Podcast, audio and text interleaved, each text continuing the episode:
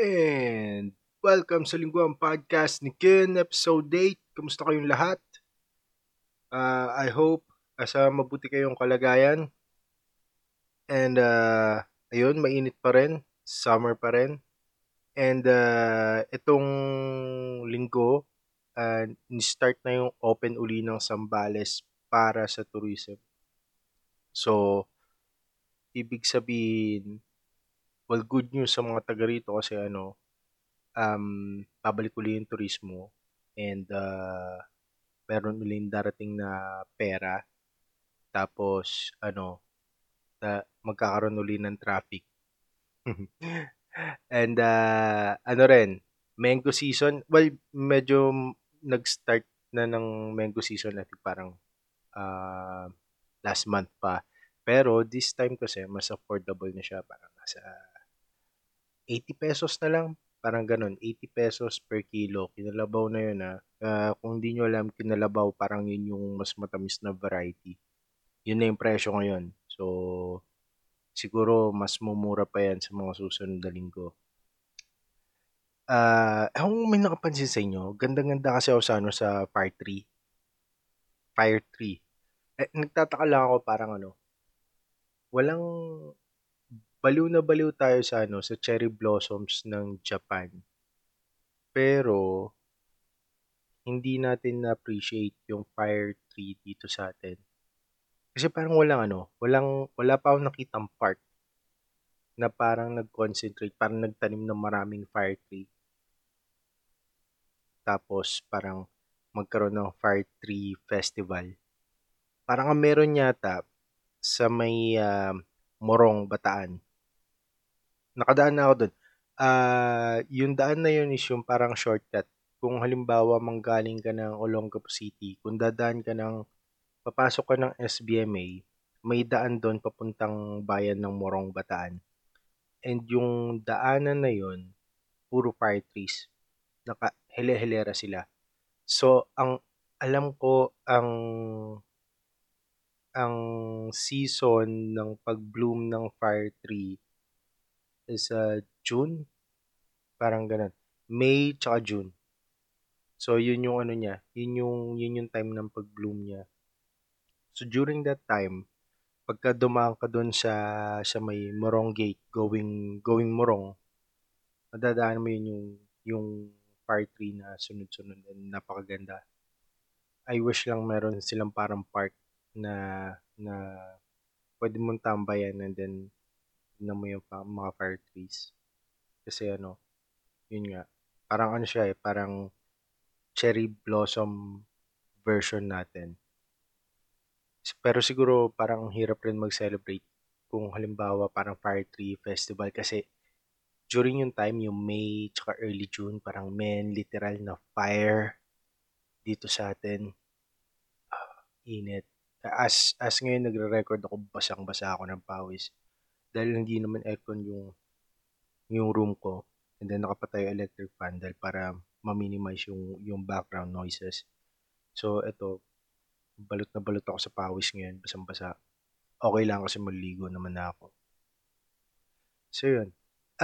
Story, yes, may story ako today. And recent lang to. Supposed to be may para akong may story ako ng schedule para sa episode 8. Pero since nangyari, ito na lang ikukwento ko. Kasi hindi ito usual. So, nung nakaraang, I think parang kamakalwa ata. Ang tawag mo kamakatlo. O yun, yung parang 3 days from beef. Parang 3 kahapon. Okay? Tawarin. Okay, so 3 kahapon mula ngayon. Bumili ako ng yelo sa tindahan. Tapos, alam mo yung typical na sari-sari store? Yung sisilip ka muna bago ka sumigaw ng pambilan. So, nangyari, sumilip ako. Tapos, nakita ko yung bata na bantay. Dinadry hump niya yung pusa.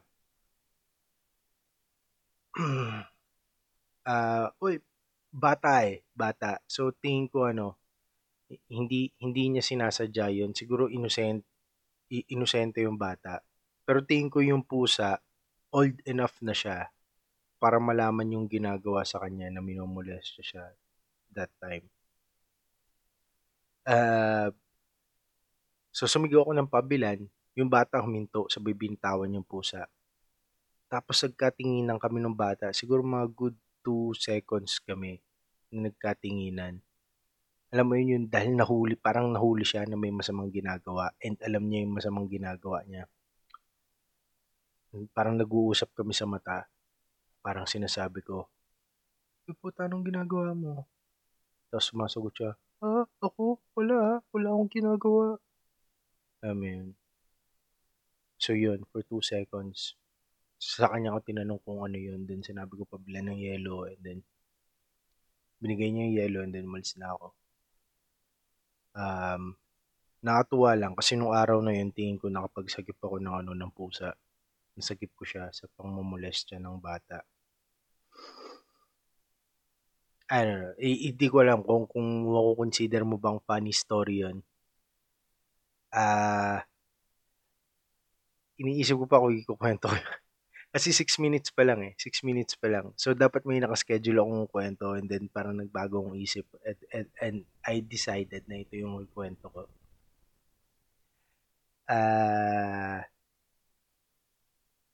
Okay. 6. Okay, sige. Ikukwento ko na yung supposed to be dapat nakaschedule for today na ikukwento ko. So, ito yung story ng time na muntik ako lumabas sa TV. Okay. So, nakatira ako sa Subic. And sa Subic, merong barangay dito, yung Kalapandayan. Ngayon, if nakikinig ka and taga rito lang sa area na Zambales, alam mo yung Kalapandayan. Now, kung hindi ka taga rito sa area na to, yung Kalapandayan is ano siya, red light district ng Subic. So, hele-helera siya na na strip club. Ang nakakatawa dito kasi, pagka nabasa mo yung mga sign, palaging nakalagay, disco bar, bar and grill. Pero pagpasok mo, iisa lang yung dance floor, tapos elevated pa. Iisa lang yung nagsasayaw. Ang klaseng diskuhan to. Ang ganun. So, hele-helera siya ng mga strip club. And then, naalala ko yung tropa na nag-aya. Taga-Olongga po naman yung tropa.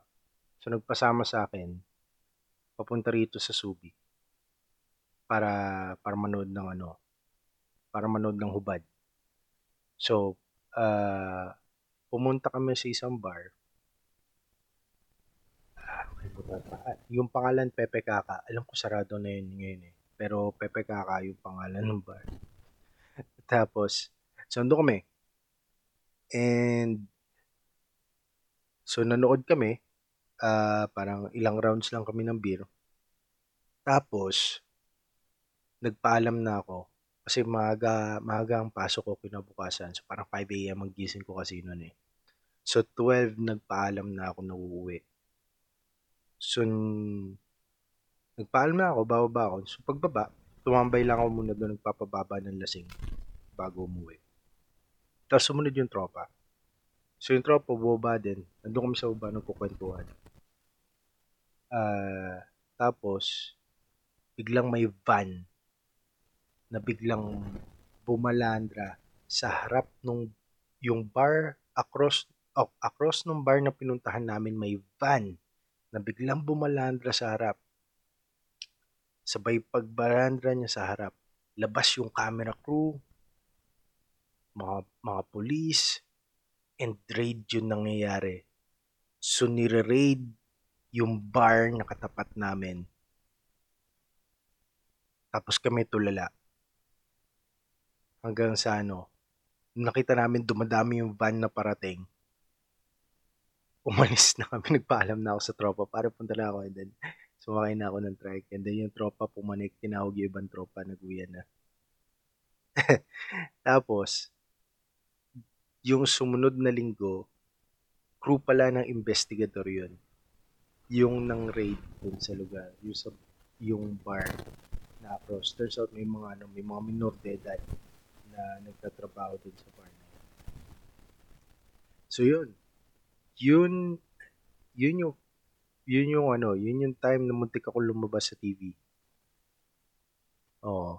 Nagkamali lang kami ng punta ng bar ko. Napunta kami doon sa kabila, then lumabas ako sa TV. Yun yung first time kong appear sa TV ko nagkataon. So yun lang. Yun yung story ko for today. Maraming salamat sa pakikinig. If you like, please kung gusto niyo 'tong episode na 'to, please press like and subscribe. Kung nagustuhan nyo, and tingin nyo magugustuhan ng friend nyo, well, suggest mo sa friend mo, makinig ng podcast ko, tell your friends. Okay, maraming salamat guys. Until sa susunod na episode, ingat kayo, bye.